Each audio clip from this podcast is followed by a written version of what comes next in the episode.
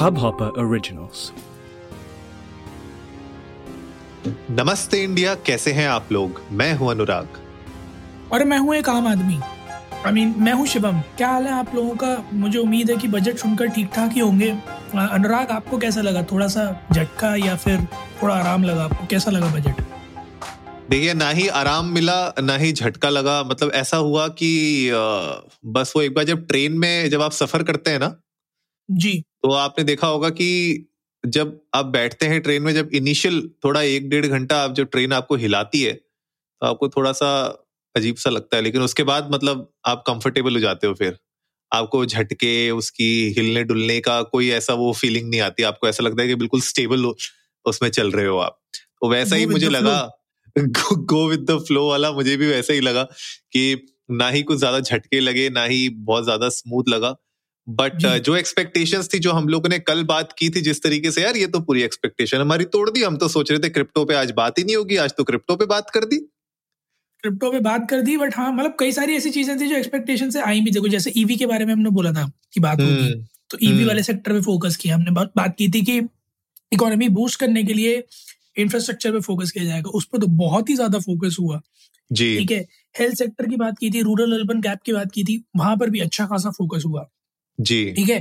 Tax scheme के बारे में हमने बोला था कि हो सकता है कुछ निकल कर आए बट खासा उम्मीद नहीं लगा सकते। बिल्कुल सच। कोई उम्मीद लगाने की कोई ज़रूरत नहीं है। इस बजट में टैक्स स्कीम से रिलेटेड तो many of predictions went right but yes a very big prediction जो हमने रखा था कि इस बजट में क्रिप्टो के बारे में शायद बात ना हो वो तो बिल्कुल ही पलटवार हो गया। क्योंकि एपिसोड के एंड में आपको पता भी चलेगा कि क्यों हो गया। हम धीरे धीरे बात करेंगे तो एक बहुत बड़ी न्यूज़ भी लेकर आई है निर्मला सीतारमन जी। अवेटेड न्यूज़ थी ऑफ़ कोर्स बट हम्म। एक एक करके एक एक पक्ष पकड़ेंगे पर उससे पहले क्योंकि कॉमन मैन के बारे में बात हो गई मैं आपको आज का एक किस्सा सुनाता हूँ छोटा सा। ग्यारह बजे की बात है जब बजट शुरू हुआ था तो मैं बाहर गया हुआ था कुछ काम से मैं लौट रहा था वहाँ से। And I had all the clues in my mind कि मेरी गाड़ी में सिर्फ़ इतना तेल है कि ये पेट्रोल पंप तक जा सकती है।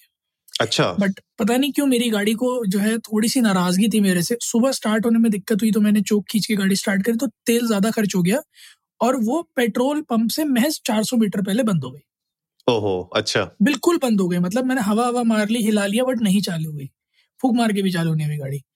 तो मैं फिर जो है मैं हाथ देता रहा लोगों को कि कोई रुक जाएगा शायद थोड़ा सा एक चुटकी सिंदूर एक चम्मच तेल कोई अगर दे देगा तो मेरी गाड़ी पेट्रोल पंप तक चली जाएगी। बट क्योंकि पेट्रोल इतना महँगा है तो कोई नहीं रुका। एक दो लोग रुके बोले बेटा क्या हो गया? मैंने कहा अंकल पेट्रोल खत्म हो गया थोड़ा सा दे दीजिए। वो बिना कुछ बोले चले गए। अच्छा। बिना हाँ रुके पूछा और चले गए। तो मैं समझ गया था कि यहाँ पे अब कोई तेल तो नहीं देने वाला। एक सज्जन जिन्होंने स्कूटी पे थे वो। मैं सिर्फ़ बाइक वालों को रोक रहा था क्योंकि स्कूटी से तेल निकालना थोड़ा टफ भी है। जी। तो मैं सिर्फ़ बाइक वालों को रोक रहा था वो स्कूटी पे थे वो पता नहीं क्यों आगे गए फिर वापस लौट के आए रॉन्ग साइड से रिस्क लेके बोले अच्छा। मैंने आपको बहुत देर अभी जाते टाइम देखा तो आगे निकल गया था लौट के आया क्या हुआ मैंने कहा तेल खत्म हो गया वो सज्जन इतना इतना भला मानुष उस वो गया उसने पाइप ढूंढा पास में से एक जगह पहले तो मेरी गाड़ी पे पैर मार के धक्का करा थोड़ा आगे तक फिर उसको भी लगा कि नहीं भारी गाड़ी है मेरी स्कूटी है नहीं खींचेगी फिर उसने पाइप ढूंढा एक बॉटल ढूंढ के लेके आया अपनी हम्म। गाड़ी में से तेल निकाला मुझे तेल दिया और पेट्रोल पंप तक मेरे साथ आया जस्ट इन केस की गाड़ी फिर बंद हो गई। ओहो तो अच्छा। तो धक्का मार के थोड़ी और आगे बढ़ा देगा पेट्रोल पंप तक साथ आया। न्यूज़ सच नाइस गाय और बड़ी हेल्प की उन्होंने। पेट्रोल इतना महँगा होने के बावजूद भी उन्होंने पैसे भी नहीं लिए मेरे से पेट्रोल के। तो अ, मैं सिर्फ़ इतना ही कहना चाहूँगा कि अ, देश फ़िलहाल उसी स्थिति में जब आदमी आदमी के ही काम आ रहा है। तो आप लोग प्लीज़ ना बजट से ना सरकार से किसी तरह की कोई उम्मीद ना लगाए। एक दूसरे की मदद करें कोशिश करें।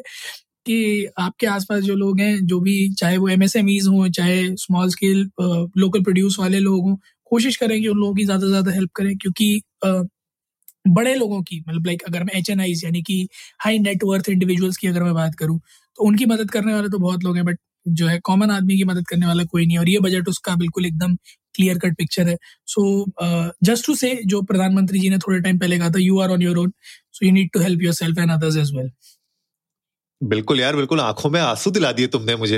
इतनी इतनी जो है भावुक स्टोरी तुमने सुना दी।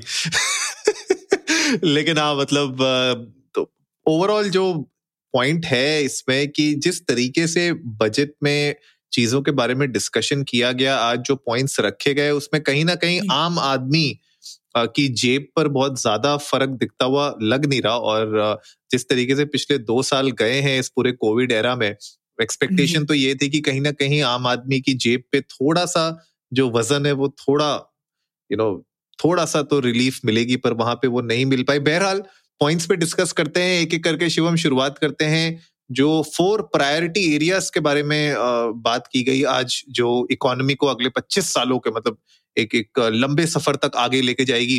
वो प्रायोरिटी जो। दी गई है एक तो पीएम गति शक्ति योजना है एक इनका इंक्लूसिव डिपार्टमेंट है क्लाइमेट चेंज और एनर्जी ट्रांजिशन ये चार प्रायोरिटी एरियाज़ पे है। तो यार ये गति शक्ति थोड़ा बताइए हमारी जनता को क्या है गति शक्ति और किस तरीके से ये आगे हेल्प कर सकती है इकोनॉमी को?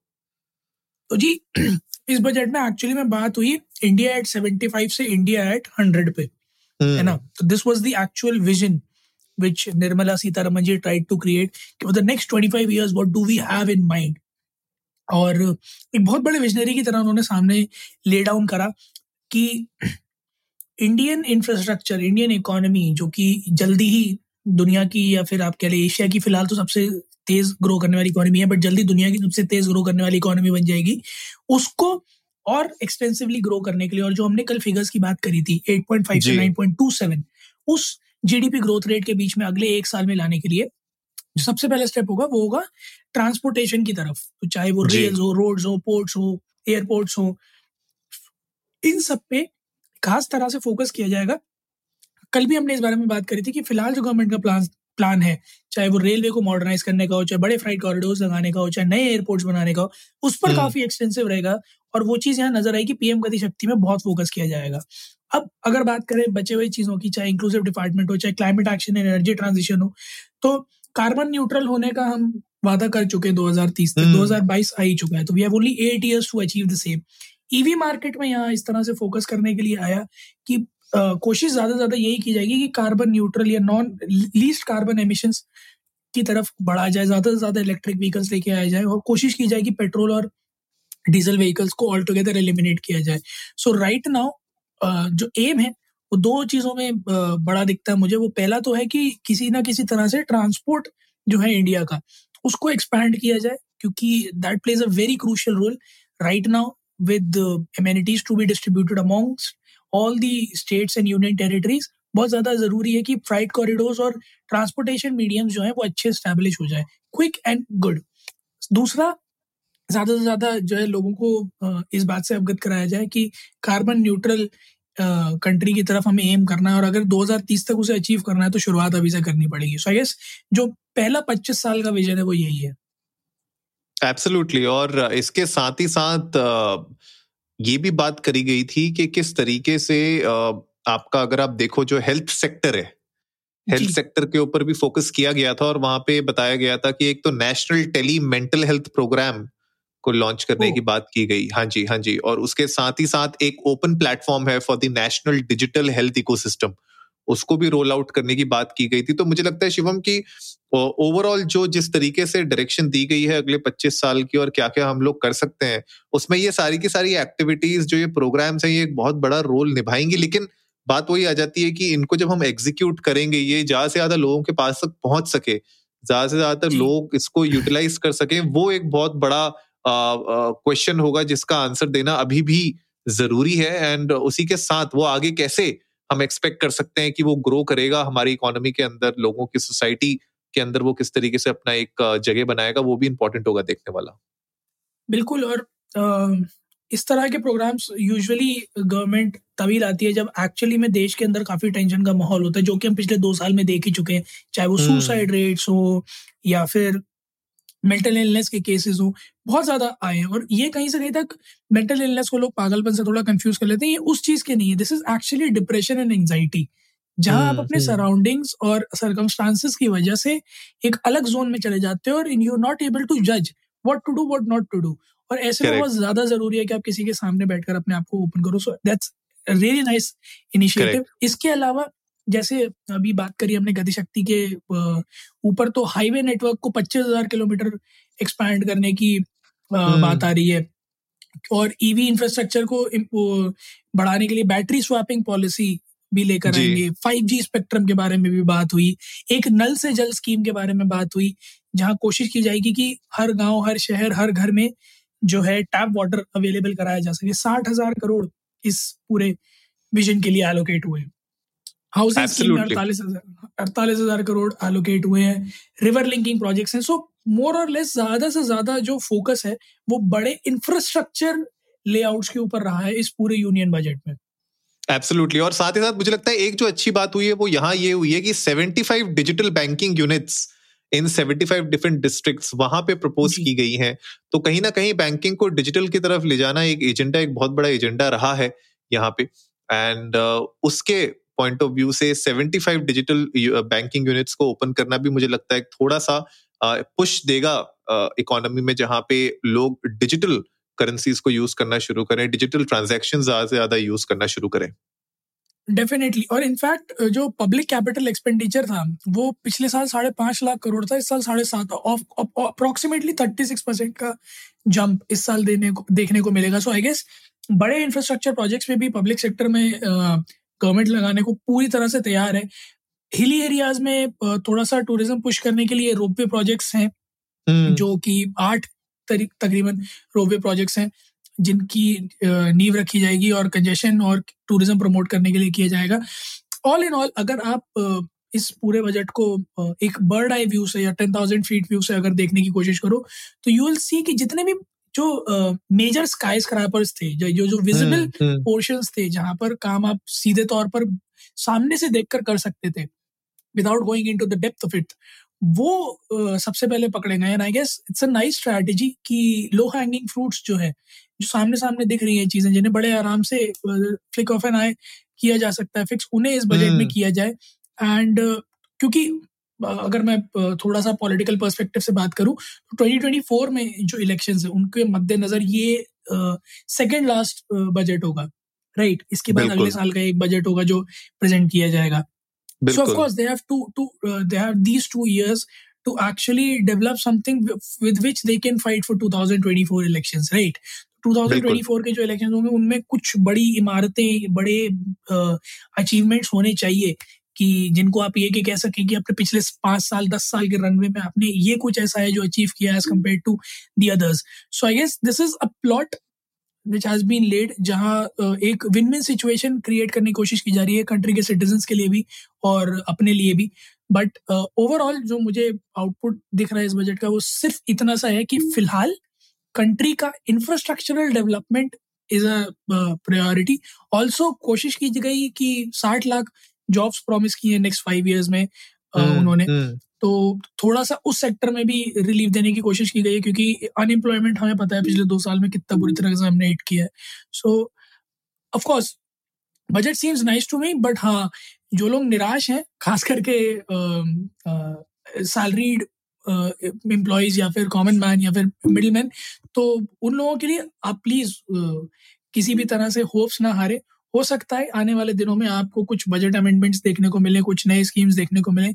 I hope government is looking after us as well बिल्कुल बिल्कुल। तो भाई अब बात करते हैं the elephant in the room which is crypto currencies digital assets तो भाई आज मतलब फाइनली बात हो ही गई इस पे और अभी खैर बहुत ज़्यादा खुल के तो चीज़ें नहीं सामने आई हैं क्योंकि इम्प्लीमेंट नहीं हुई हैं अभी लेकिन बजट के हिसाब से प्रपोज किया गया है कि virtual assets which uh, which means your cryptocurrencies your nfts all these virtual assets virtual coins virtual currencies cryptocurrencies इनके ट्रांजैक्शंस पे अगर आप कहीं पे भी ट्रेड करते हैं इनको या ट्रांजैक्ट करते हैं मुझे लगता है वहाँ पे थर्टी परसेंट का ब्रैकेट फ्लैट दिया हुआ है कि फ्लैट आपको थर्टी परसेंट इस पे आपको टैक्स पड़ेगा। तो शिवम क्या लगता है ये जो पॉइंट सामने बिल्कुल अगर अगर प्राइमा फेसी बात करें तो क्या लग रहा है थर्टी परसेंट ज़्यादा है कम है या इससे बेनिफिट होगा पूरी क्रिप्टो मार्केट को? क्या लगता है आपको? यार मुझे ऐसा लगता है कि डिजिटल एसेट को ना गिफ्ट से कंपेयर कर दिया गया है यहाँ पर। क्योंकि आप गिफ्ट अच्छा। प्राइस भी देखो तो वो भी थर्टी परसेंट ही होता है। Let me give you very fair and square example जो कपिल शर्मा का जैसे अभी स्टैंड अप आया था नेटफ्लिक्स में तो उन्होंने भी ये चीज़ मेंशन की थी कि उन्होंने दस लाख रुपए जीते थे लाफ्टर चैलेंज में। अकाउंट में हम्म। आए थे छह लाख नब्बे हज़ार रुपए। तो तीन लाख दस हज़ार रुपए which is thirty one percent वो गिफ्ट टैक्स होता है जो कट जाता है ठीक है? अच्छा। सर राइट नाउ अगर मैं बहुत मोटा मोटा कंपैरिजन करूँ तो this is completely compared with gift tax अब क्यों ऐसा कंपैरिजन है आप वो भी देखो। So this is something which is a passive income है ना? हम्म। और ये बिल्कुल ही बिल्कुल फ़िलहाल अगर मैं इसकी मापदंड लूँ तो सरकार की नज़र में ये वो पैसा है जो आपको किस्मत से मिल गया। हम्म, आपकी किस्मत का था नहीं बट किस्मत से मिल गया। ब्लैक भी हो सकता है। हाँ ब्लैक भी हो सकता है। सो so, ये किस्मत का पैसा था नहीं किस्मत से मिल गया तो इसमें thirty percent tax so for me अगर आप वैसे वे वे स्केल पे रखोगे तो this is equal to that point यहाँ जो निकल कर आता है सामने वो ये है कि how are you gonna charge thirty percent तो अगर आप इसको पर पर ट्रांजैक्शन जैसे मार्केट में लोग ट्रेडिंग करते हैं वैसे थर्टी परसेंट चार्ज करने लगोगे अगर तो it will be very difficult for people to invest into it at first क्योंकि thirty percent gains for either day to day traders और लॉन्ग टर्म ट्रेडर्स बहुत मुश्किल है। Thirty percent gains is not something जो आप आसानी से दस पंद्रह दिन में अचीव कर ले तो अंटिल कोई अनएक्सपेक्टेड बूम आ जाए है ना? हम्म, हम्म। तो अब थर्टी परसेंट अगर कोई अपनी अर्निंग का पे करेगा तो at least fifty percent gains assume करके चलेगा तभी थर्टी परसेंट देने के लिए एलिजिबल होगा राइट करेक्ट तो थोड़ा सा इम्प्रैक्टिकल है। वो चीज़। Secondly are you asking fintechs या फिर ऐसे जो भी प्लेटफॉर्म्स हैं them to charge thirty percent and then pay तो वो थोड़ा सा टीडीएस होने वाला है ठीक है? थर्ड इन्होंने बात करी कि जो भी आपके प्लेटफॉर्म्स है वहाँ से टीडीएस डिडक्शन भी इंप्लीमेंट किया जा सकता है which could be varying from one two three percent तो उस केस हम्म। में थोड़ा सा क्लैरिटी यहाँ सामने लाना ज़रूरी है कि थर्टी परसेंट आप किन डिजिटल एसेट्स पर किस फॉर्म में काटने की बात करते हो? पहला दूसरा आप प्लेटफॉर्म से one two three percent extra TDS कटवाने की बात करते हो तो वो थर्टी परसेंट से अटके होगा या इंक्लूडेड होगा।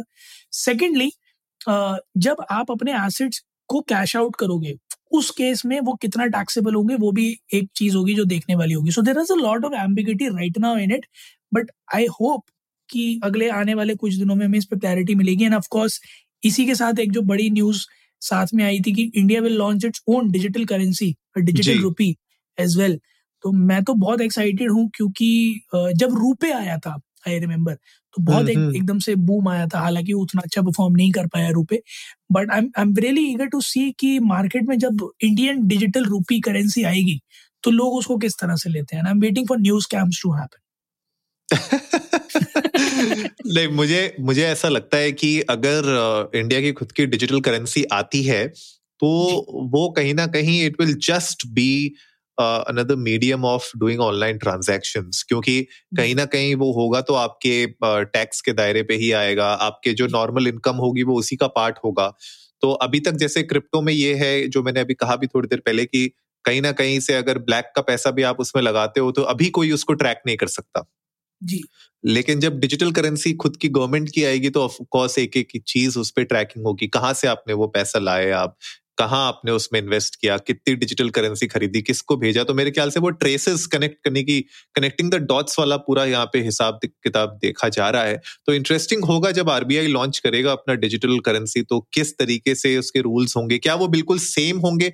अगर वो बिल्कुल सेम होते हैं, जो नॉर्मल करेंसी होती है उसके जैसे तो पता नहीं कितना फ़ायदा होगा उसमें, या लोग उसमें ट्रेड करेंगे भी कि नहीं करेंगे।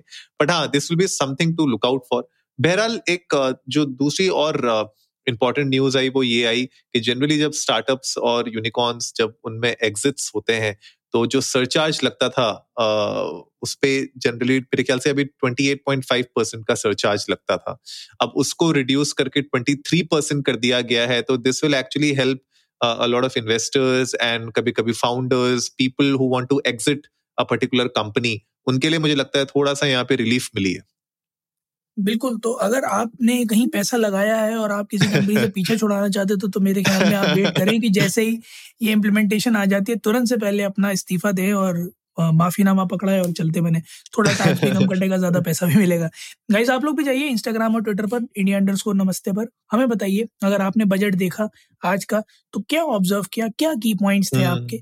क्या ऐसा था जो आपको लगा कि आपकी हित में है क्या आपको ऐसा लगा जो आपके हित में होना चाहिए था बट नहीं हुआ will love to hear that उम्मीद है आप लोगों को आज का एपिसोड पसंद आया होगा तो जल्दी से सब्सक्राइब का बटन दबाइए और जुड़े रहिए हमारे साथ हर रात साढ़े दस बजे यही जानने के लिए कि कब किसान ड्रोन या कृषि ड्रोन आकर गिरने वाले हैं फार्म्स में। तब तक के लिए नमस्ते, नमस्ते। इंडिया